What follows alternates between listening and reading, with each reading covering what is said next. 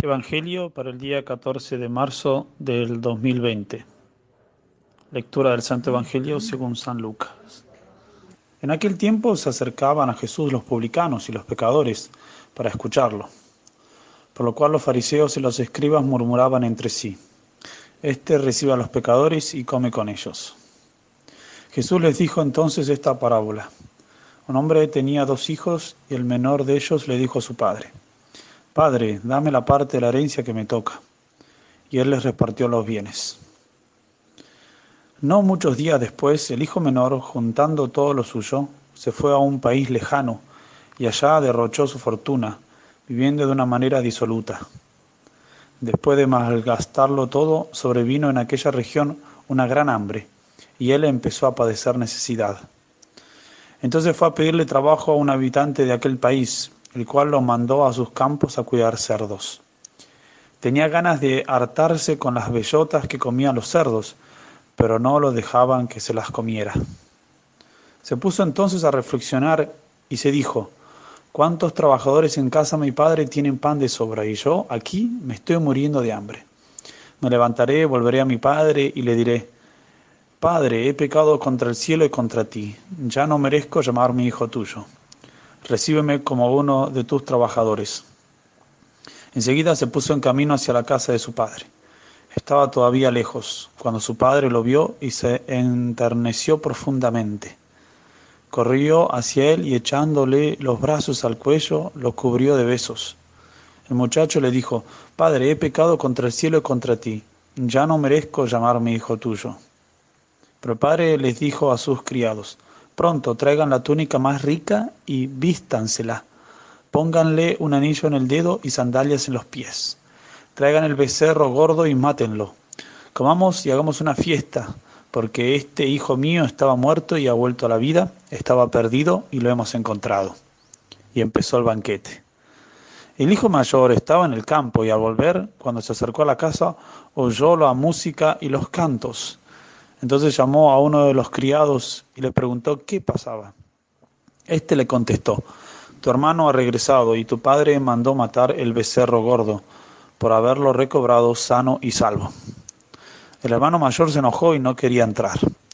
Salió entonces el padre y le rogó que entrara, pero él replicó, hace tanto tiempo que te sirvo sin desobedecer jamás una orden tuya, y tú no me has dado nunca ni un cabrito para comérmelo con mis amigos. Pero eso, pero eso sí, viene ese hijo tuyo que despilfarró tus bienes con malas mujeres y tú mandas matar el becerro gordo. El padre repuso, Hijo, tú, tú siempre estás conmigo y todo lo mío es tuyo. Pero era necesario hacer fiesta y regocijarnos porque este hermano tuyo estaba muerto y ha vuelto a la vida, estaba perdido y lo hemos encontrado. Palabra del Señor. Jesús es el mejor narrador de historias. Sus parábolas son una obra maestra, una genialidad de su corazón divino humano. Como, como hemos escuchado hoy en el Evangelio, Jesús cuenta la parábola del Hijo Pródigo para enseñar de una mejor manera la verdad de la misericordia divina, de tal modo que se comprenda perfectamente qué cosa es esto, la misericordia divina, y cuán grande es. Hoy escuchamos entonces la parábola del Hijo Pródigo. La historia es muy famosa y está llena de imágenes. Cada párrafo, cada oración de la historia puede darnos material para muchas homilías. Por eso vamos a concentrarnos hoy y prestar atención tan solo a un detalle, a un detalle especial de la historia. La historia dice que cuando volvió el hijo pródigo y el padre amantísimo lo recibió, dijo el padre a los sirvientes, traed el mejor vestido y ponédselo, ponedle un anillo en la mano y zapatos en los pies. Esta pequeña frase es concisa, pero muy profunda. Es la orden del Padre a los sirvientes. San Agustín lo explica de esta manera. La mejor túnica es la dignidad que Adán perdió. El anillo en la mano es una promesa al Espíritu Santo. Y los zapatos en los pies son la preparación para predicar el Evangelio, para no tocar las cosas terrenales. Son entonces tres cosas, la túnica, el anillo y los zapatos. Las tres simbolizan lo mismo, una restauración, un cambio, el dar una nueva dignidad. Son símbolos del arrepentimiento y la conversión. La conversión ya ocurrió. El hijo pródigo regresó, está llorando. Pero ahora el padre lo viste con unas vestiduras nuevas, con el paño de la gracia. De ser sucio, oloroso, como un mendigo y esclavo, cuidador de cerdos, inmundo, el hijo se convierte en un verdadero hijo de rey. Estos atuendos son símbolos de la conversión interior, que tiene dos momentos. Conversio ad Deo, como decimos en latín, y aversio ad criaturas. O sea, el volvernos a Dios y dar la espalda a las criaturas, a aquello que nosotros considerábamos como Dios.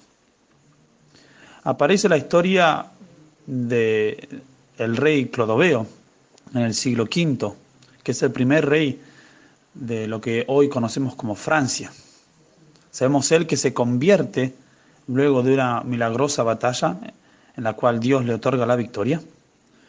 Y al volver a París, el obispo que lo bautizara, San Remigio, le ordena que se convierta, que haga este cambio de volverse a Dios y de dar la espalda a las criaturas. Y le dice así, quema lo que adoras, adora lo que quemas. O sea, quema a los ídolos, quema esas afecciones desordenadas y adora ahora al Dios verdadero. Este es el mensaje que nos da la parábola del Hijo Pródigo, la verdadera conversión. La conversión que acepta la misericordia y cambia. Porque Dios no da la misericordia a no ser que nosotros cambiemos.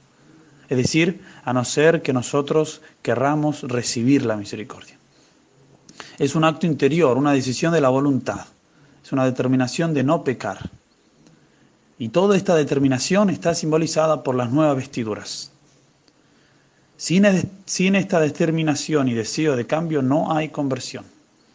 Por lo tanto, no puede haber misericordia, ni reconciliación, ni perdón. Pidamos entonces a nuestra Madre bendita, la siempre Virgen María, la gracia de convertirnos para poder ser así receptores de la misericordia divina. Ave María Purísima.